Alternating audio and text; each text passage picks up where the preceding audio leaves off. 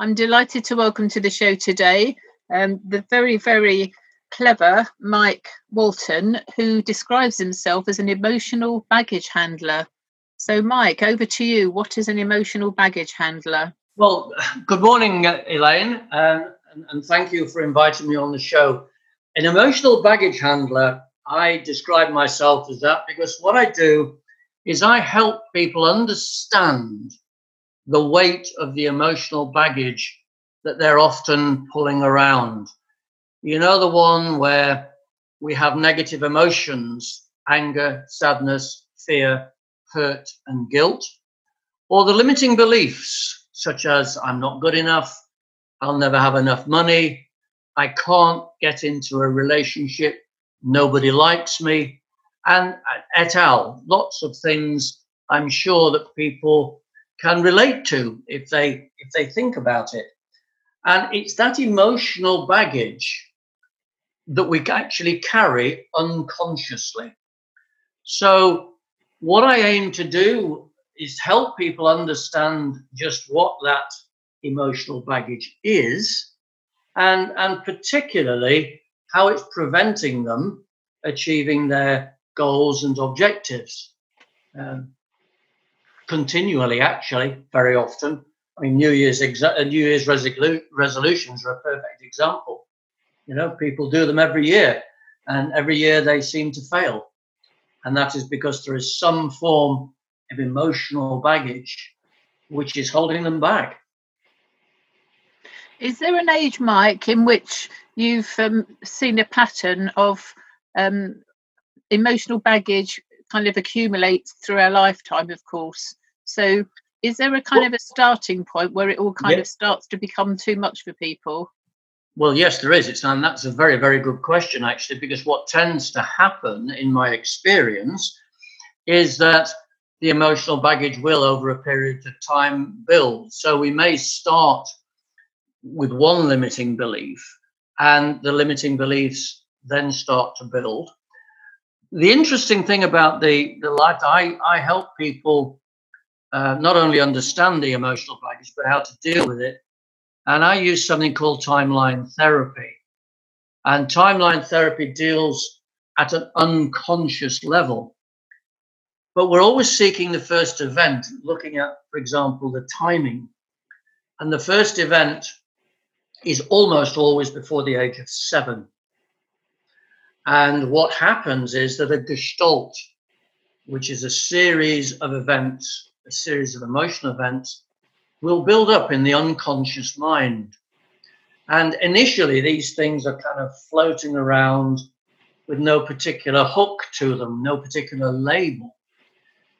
And, and then eventually, the unconscious mind will think to itself, well, I'm not comfortable with all these things floating around. So I will put them into a line, a gestalt. And, and I liken that to a string of pearls. And if you can imagine a string of pearls vertically, and the first pearl goes down the string where there's a knot at the bottom to prevent that pearl falling away, then uh, subsequent pearls stack up behind it. And that's what's known as a gestalt. So the first event is very often before the well, it's always before the age of seven in point of fact, but it's stored unconsciously, and these unconscious gestalts, if you like, will build up over the years, and as people get older, so they can uh, become more evident and, and indeed more mentally debilitating with some people. Um, and, and then we can tend to get aside from the, from those limiting beliefs where anxiety can kick in uh, as well. So the more that people feel they can't achieve something because they have a limiting belief about it, they then become a little bit more anxious about it. And I can, if you want me to, give you a story about exactly that actually. Please do, Mike. Go ahead. Well, it's somebody we both know, and but I'm not going to name her, although I do have permission to, to use her name generally, but I prefer not to on on this type of media. But we we in fact both know her, Uh, and she came to see me. She originally came to see me. She thought that hypnosis might help with her, her issues. Um, but after I spoke to her for oh, a good half an hour, it was quite obvious that there were other issues at an unconscious level. So we did some timeline therapy and we released um, her negative emotions of anger, sadness, fear, hurt, and guilt. But then she said to me, You know, I really am, I'm really very anxious. We go skiing every year. Um, we've been going to Austria for the last 10 years. In fact, we love it that much that my husband and I got married there, and we've been going ever since. And I'm due to go next week. This was at the time, by the way, not this next week coming. Um, she said, and I'm really anxious about an awful lot. I'm anxious about the journey from home to East Midlands Airport. I'm extremely anxious about the flight because I don't like flying. Uh, I'm anxious about the transfer at the destination airport to the destination hotel. I'm anxious about uh, heights in ski lifts. I'm particularly anxious about my daughter and her avoiding having any accidents. And then I can reverse all of that because I'm anxious about the journey back from the destination hotel to the destination airport, the flight, and back to East Midlands Airport and home. And I went, phew. However, we dealt with each one of those individually. And 40 minutes later, she was completely clear and completely anxious free. And I'll never forget, she came back from holiday, and as it happens, she and I were at a networking meeting in Derby. And at that particular type of meeting, there is what they call a, a 40 second slot where everybody stands up and tells everybody else in the room um, about what they do and so on. And this lady stood up and she said, I'm not going to talk about me today. I'm going to talk about Mike Walton because I've just had the most amazing holiday, uh, completely anxiety free. And I really can't believe what happened, what he did, but whatever it was, it worked. Uh, and that really is that really emphasizes the actual power of, of the unconscious mind and, and what we could achieve if we broker uh, access to that unconscious mind. Incredible stuff. It is, and it's also um, sad that she spent so many years going on holiday with all this anxiety. So again, it's a, you know, more testament to the build up and build up and build up. Yeah, absolutely right and also and, and this, this comes back to your original question about about lifespan if you like or is is there a time through age? And yes undoubtedly in my opinion there will be because people keep building up and building up. And actually what happens at an unconscious level is that we might say um, i don't know let's say that we've, we've got an outside event which says oh yeah we're going to we're going to fly to spain on holiday it's, oh, yeah, great. I'm looking forward to that very much. That then goes into numerous filters in our unconscious mind. And the unconscious will say, oh, hang on a minute. You don't like flying. Remember that? And that comes out at the other end. You say, oh, gosh, yeah. Oh, God, that means I've got to fly. Oh, dear, not again. So you get that build up of, in this case, fear, stroke, anxiety. And the, and the more those come, the more the unconscious mind will remind us of it. And it's identifying what those issues are at an unconscious level and then resolving.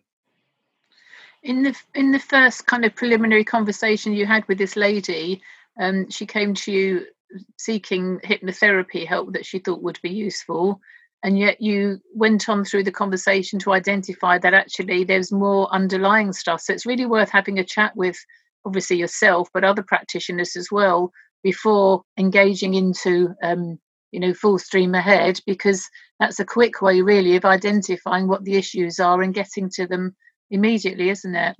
Just by having yeah, absolutely, one hundred percent. When people come to see me, or indeed people who who work in in a similar way to me, almost always what they do is bring a presenting problem But we're not interested in the presenting problem. What we're interested in is the root cause. It's the root cause that drives the presenting problem. The other interesting thing is when anybody comes to see me, the initial meeting, the first meeting, I'll sit them down and say, okay, how can I help you today? And they may say, for example, I'm depressed. My first question is, really? When did you decide that? Because they weren't born depressed. A decision was made, a limiting decision was made, which leads to whatever the presenting issues that they may label depression. Now, I'm not making light of depression, by the way. Depression can be very, very serious, and there are all kinds of different depressions which often need to be dealt with medically, which I'm not trained to do. I simply used that as an example. And I, whatever they come with, whatever the client comes with, let's say it's anxiety, or let's say it's a fear of heights, which is anxiety in another way. It, it's all back really, when did you decide that? So we're looking for the root cause rather than necessarily the presenting problems that they think they're coming to resolve with me initially. Dealing with the root cause removes those symptoms that they bring uh, in, in the first place. So it, it is absolutely what you say is absolutely correct. It's, it's, and sometimes I might be asking questions for an hour before I get to a, a position where where I'm recommending the action that we should take to help them uh, resolve the issues that they have. Because they don't always know what the issue is. They think they know, but it's it, it's stored unconsciously. So, so let, for example, let, let me try and be a little bit more specific with the unconscious mind. There are there are prime directives of the unconscious mind. There are about 23 or 24 actually but there are eight which are very, very important and very relevant. And the first one is that it stores memories both in relationship to time and not in relationship to time. It organizes all our memories, so it uses a timeline, which is the, the mechanics of the gestalt that I referred to a little bit uh, earlier. It represses memories with unresolved negative emotions. That's quite important. But it also presents repressed memories for resolution. And the final two, which are important one is that it runs the body. It has a blueprint of what the body is now and of perfect health, so of higher self. That's probably something you relate closely to with, with the work that you do. Uh, and finally, and probably most importantly, it preserves uh, the body, it maintains the integrity of the body. So, for example, when we go to bed at night, we sleep. Some of us sleep for eight hours, I do sometimes. But whatever period of time we sleep for, we wake up and everything's functioning okay our heart's ticking, our blood's circulating, we've been breathing, uh, and every other bodily function, well, most of the bodily functions anyway. And all that's done unconsciously because we've been asleep. So that sort of illustrates some of the power of the unconscious mind, bearing in mind also that the unconscious deals with 95% of what happens in our life. Only 5% of what we do is run through the conscious mind. Uh, that's primarily because there's too much information going on uh, at any given time, and the conscious mind can't process it. It's, if it tried to, would probably go balmy. Mm, I, I, you've just answered one of the questions I was going to ask you. You know, which is more powerful, the unconscious or the conscious mind? And clearly, it's the unconscious mind. Oh, absolutely, one hundred percent. And and you know, uh, having a dialogue with the unconscious mind and, and understanding what it's capable of um, is, is absolutely massive. You know, your unconscious is listening to me now. My unconscious will be listening to you. Um, and, and, you know, talking to our unconscious mind can have significant effect, both positive and indeed negative. what we tell ourselves on a, a daily basis, hourly basis, even minute by minute, the unconscious will listen. And, and if we tell it something often enough, it'll probably take action and give it to us. So you can actually heal yourself physically and mentally using the unconscious mind. I've done it, so I know it works. Uh, and I think also what's very pertinent is that there is a direct relationship between physical pain and mental pain, or emotional pain is a, is a better expression. So sometimes when I work with people, Elaine, when I'm doing uh, timeline therapy, I'll say to them before I start, I'll say, oh, by the way, before we start, have you do you have any aches and pains? Anything troubling you physically? Oh, yes, they might say, I've got stiff shoulders or a stiff neck, or I've got a pain in my elbow or a pain in my foot, or whatever. I say, good, fine, thank you. Don't say any more. Then we'll do um, the timeline therapy depending upon what we're working with. Take about 45 minutes to an hour. Uh, and when we've, we've cleared whatever it is we're looking to clear, I'll say, oh, by the way, how's the pain? And they'll look at me for a minute and they might shrug their shoulders or wiggle a finger or twist an ankle. And I say, do you know what? It's gone. Or, or actually, yes, what I forgot to say, by the way, is I would I would use the sub, the sub, the subjective unit of distress, which is the 0 to 10 level of pain, zero being no pain at all, 10 being excruciating, uh, and ask them if, if indeed it hasn't gone completely, whereabouts is it on the on the scale that they mentioned before we did that work? Uh, and it will almost always uh, have reduced significantly, significantly, if not gone away. So that connection between the unconscious and the conscious um, is is fundamental. And you know, often uh, pain is that well, pain's there for a reason anyway. But the unconscious will give us pain because it wants us to take action. So it might be to see a doctor, it might be to see a physiotherapist, a dentist, or whatever.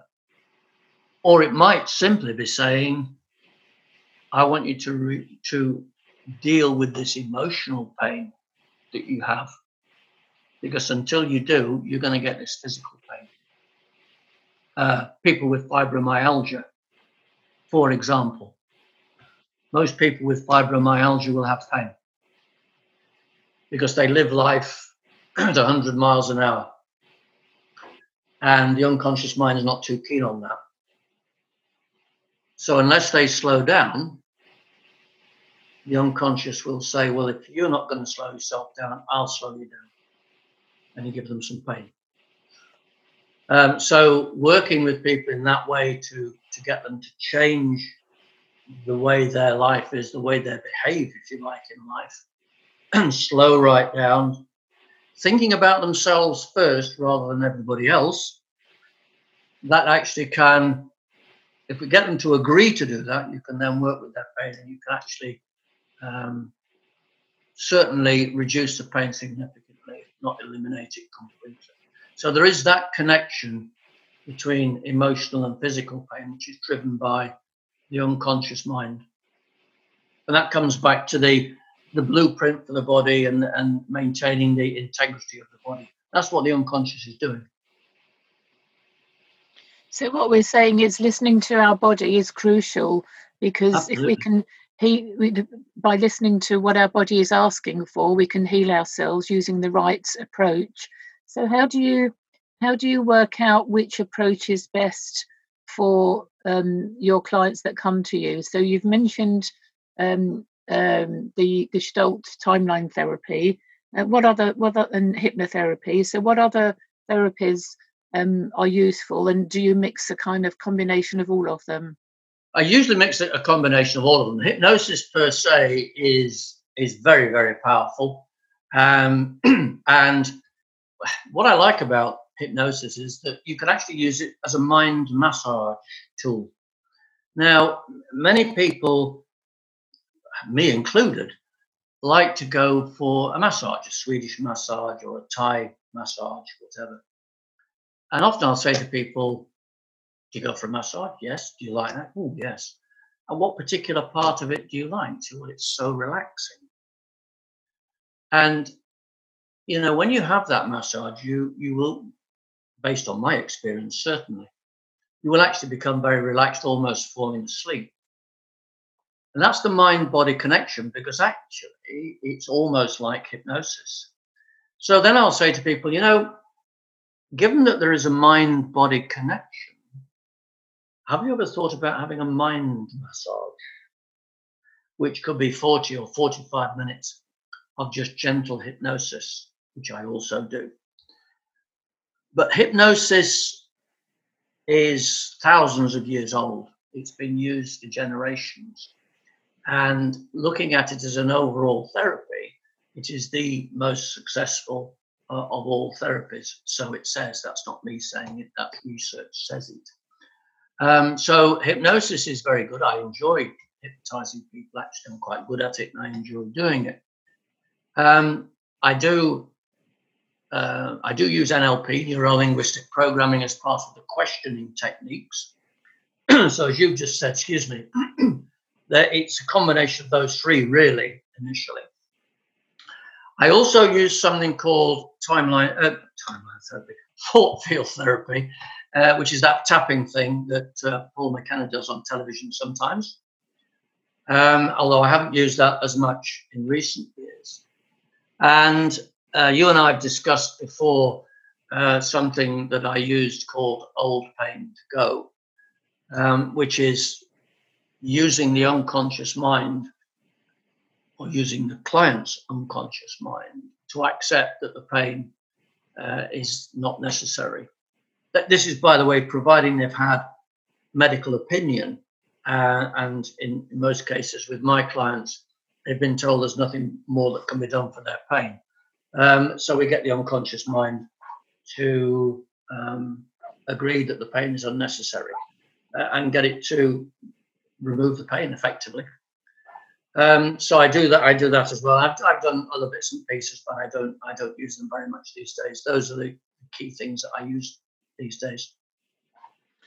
And because I, as much as anything, I enjoy it. But when people are seeking therapy, whatever label you choose to put on it, whether it be CBT or uh, EFT or some of the other therapies around, it still, in my opinion, comes back to what is the underlying cause.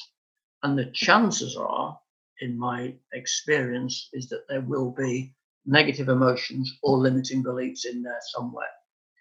And if we can deal with those, then the others aren't as necessary. That doesn't mean to say the others don't work. I'm sure they do. Um, but for me, the the un, getting to the, the the fundamental underlying issue to an unconscious level and dealing with that more often than not will deal with the issues that, that the client has. So um, there's so many different aspects to this, but all basically coming down to the power of our unconscious mind. That's that's the bottom line, isn't it? Yeah, it is. And you know, people ask me, "What what do you do?" And oh, actually, I'm, I'm going to change my position a little bit on it because people really need to know a bit more about what I do. But recently, I've been saying, "Well, I help people fix their mind." Um, I said I have a variety of integrated uh, therapies, but the common denominator of all of those therapies, therapies is the unconscious mind. So whether it's therapies that I'm trained in and certified in, or whether it's some of the therapies that other people use, the unconscious mind will be playing a part in there somewhere. Certainly in mine, NLP, timeline therapy, which is a part of NLP and hypnosis, are all working with the unconscious mind. Um, and some of the others that I'm not certified in will be similar. So, so the common denominator for me is is the unconscious mind. Yes, absolutely. The, the limiting beliefs um, before the age of seven that also um, is no coincidence with the behavioural profiling that I do. Um, some listeners will, will uh, remember that I'm a specialist in the uh, DISC model of behavioural profiling. and um, that also um, is linked to behaviour that we have in our early days. And the Jesuits have a saying, "Give me the boy until he's seven, and I will give you the man."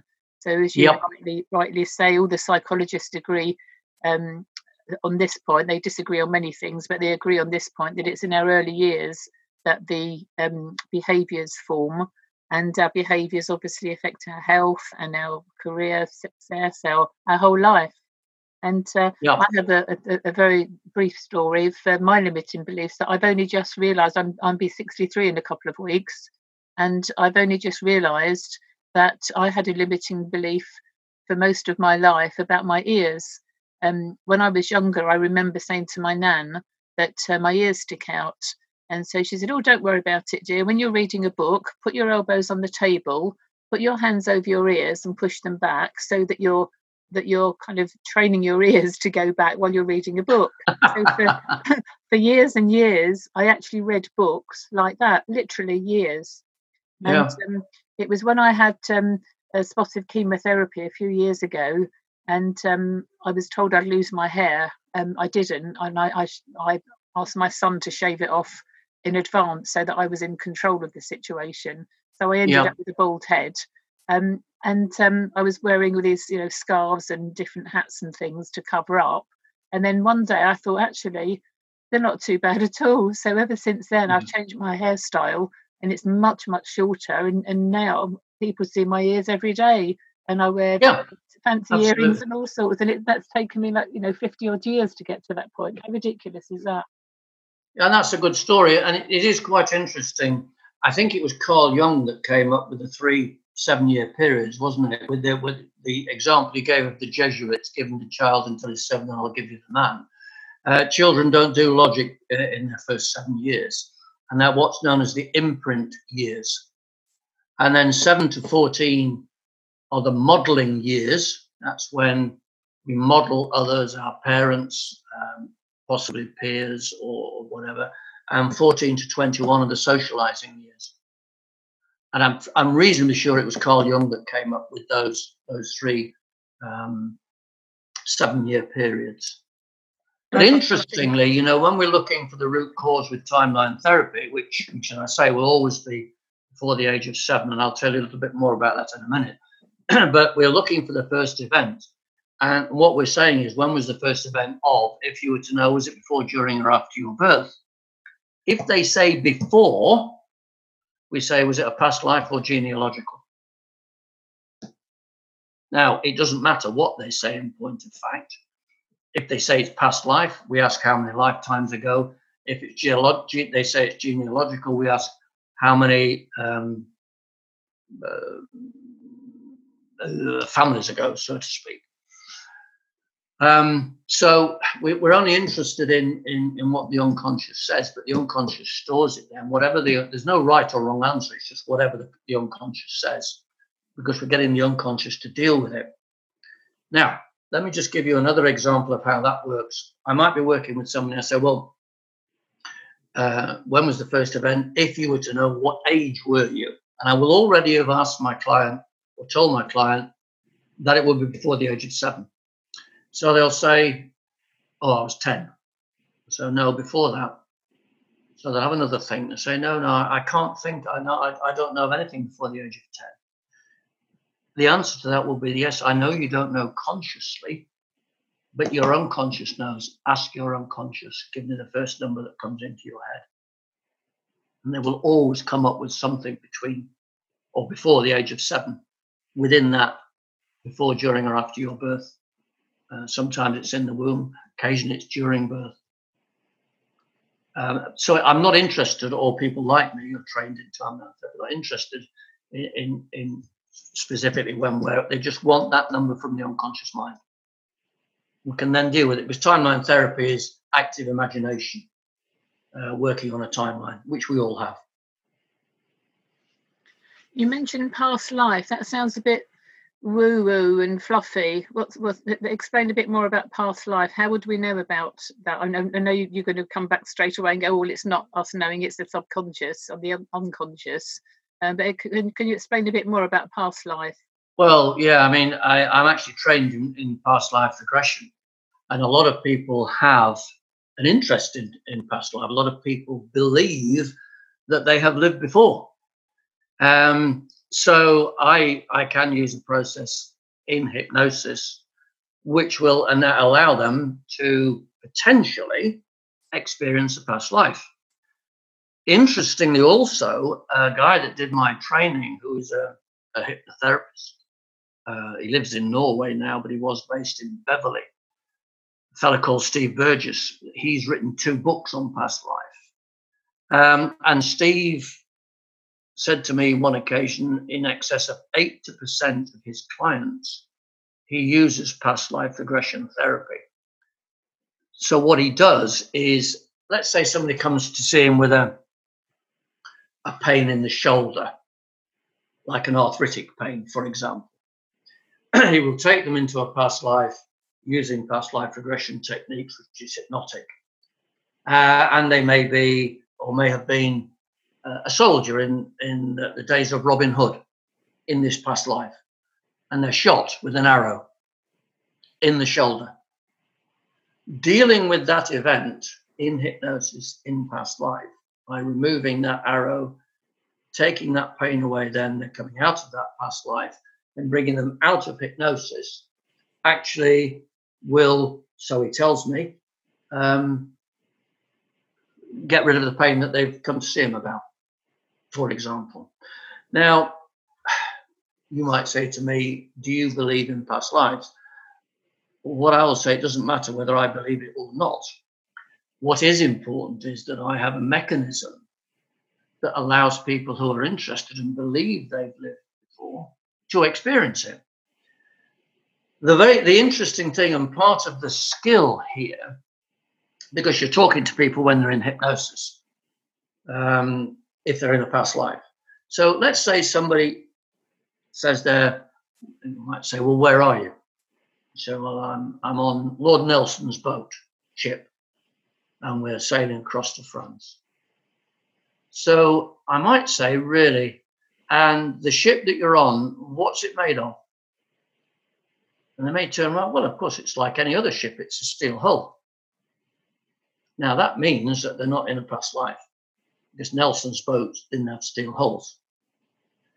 And what can happen is that they might have read a book, for example. You just gave that example of reading when you were younger, when your nan uh, helped you out with that little limiting belief you had and we might have read a book and and whatever's in that book it was actually we don't remember it I, I read a lot of books when i was younger, i don't remember them particularly but certain things in, in from that book stay in the unconscious mind. And when we relax people with hypnosis that can come forward from the unconscious. So they relate that and think that it's possibly a past life. So really all i do with past life regression is provide a vehicle for people to experience what they believe is a past life. In the context of timeline therapy, I'm not interested um, in, in the past life per se. We're simply asking the unconscious mind was the first event genealogical past life before, during, or after your birth? Whatever they say, if they say it was after your birth, say if it's after your birth, what age were you? If you were to know what age were you? So you take it from there, and then you move on to the, the process itself. So in timeline therapy, we're less interested in, in, in regression. But a lot of, and I have hypnotized over 30 people uh, in one room using the, the past life regression script. Uh, and some people have say they've experienced a past life. Um, but it's very, it's a very personal thing. Um, as I say, whether you believe it or not is entirely up to the individual. But if people are sufficiently interested, I can certainly uh, help them go on a journey. Um, I remember we had an apartment in Spain for a number of years, and I worked with a young lady down there, and she had seven past lives. And we went through each past life uh, in order. Interesting. I can't just remember now what each past life was, but um, yeah, it's, it's really interesting because what you're doing, you know, through the relaxation, and if people are good at relaxing, they're, they're very suggestible, then the unconscious mind will come much more to the, the fore, as it were, quite easily. Um, and, and, some of the stuff that's stored there, whether it's a past life or whether it's um, stuff that's in the imagination, doesn't matter. If that makes the client feel comfortable that they've achieved that past life, then that's great. For whatever the outcome, whether it be um, purely therapeutic and curiosity, or whether it actually helps them get rid of something, in, in the case of the arthritic shoulder that I mentioned before. It is very fascinating, Mike. Thank you for explaining all of that. So, how did you um, how did you come to this in the first place? Talking about past lives, tell us a bit about your past life before you woke up to all this wonderful stuff. Well, I'm relatively new to it. I've been doing it for 13 years this year. Um, my background is sales, marketing. I worked for three blue chip companies in various different roles, various different industries, actually. And I was the third of which was Fisons Horticulture, the manufacturers of Levington composts, uh, which many of your listeners will be aware of, I imagine. Um, and in 1994, redundancy reared its ugly head. Now, I was very, very fortunate because my boss and the HR manager, in those days, the personnel manager, as they were called, labeled, uh, were both relatively good pals. And they said, Look, we've had a management buyout, there will be a restructuring, and we've every reason to believe that you, i.e., me, and my boss would be casualties of that reorganization. So that enabled me to have a bit of a look round and think to myself, well, what am I going to do now? Um, and I've been working with a training company. I've been using them to train. at that point, I was national sales manager. I got 35 salespeople responsible to me. um, so I rang this guy up and explained to him what had happened. He said, Well, that's very interesting and quite convenient because we will be looking for a new tutor. Would you like to you know, come and join us? So I did. I set up my own company because they wouldn't employ me. Um, and I did that for, oh, I don't know, 10, 12, 13 years or so. Very successfully. Um, enjoyed it, good revenue stream. But then training changed, and the, the days of the classroom training, the type of stuff we, we did, really had had its day, came to the end of its lifetime. Um, so I did one or two other bits and pieces, and then I'd always been very, very interested in what motivates people to behave in the way they do, and I've always been a very big people watcher. So in 2006, I thought, well, I better do something about it. So I enrolled on a, a basic NLP practitioner course, seven day course. And it just blew me away, to be honest. So quickly, I enrolled with the same company as a master practitioner. And then in October of that year, I went out to Australia to certify as a trainer of NLP, of hypnotherapy, and of timeline therapy. And I was very, very lucky to do it with Tad and Adriana James, Tad James being the creator of timeline therapy. Um, it was based on the work of Richard Bandler and John Grinder in NLP. Um, and I, I, fully intended to run courses to certify people in, in those disciplines. But I made one very big mistake. I got a very, very uh, super duper, all singing, all dancing website, which cost me an arm and a leg. Although I think I was ripped off, but that's another story. But I didn't market it properly, and I found myself in a situation where I wasn't getting any clients. I thought, well, this isn't really quite how I uh, saw the future. Um, so I started going networking back in 2010. And people would come up to me and say, oh, this is very interesting. Can I come and see you? So I said, well, yeah, by all means. So I kind of fell into therapy. Um, stopped smoking, weight loss, which I still specialize in. In fact, I fit virtual gastric bands. Um, then I did more personal development on hypnosis because I found A, I enjoyed doing it, and B, that I was pretty good at it. Um, and that really is is the kind of um, story of my latter life. um, particularly, uh, and I still enjoy doing it. Uh, it. it. helps me keep the old grey matter in, in place. I enjoy helping people, and given the results that come from some of the therapies I use, it's extremely rewarding to see the change in people and see what they've, you know, what they've been able to to achieve as a result of working with me. Um, and that's really got me to where where I am today. To be honest, um, I don't work um, five days a week necessarily, or I will do if people want me to. Um, it's just a question of helping people, and and I thoroughly enjoy it. I meet nice people like you. Fabulous.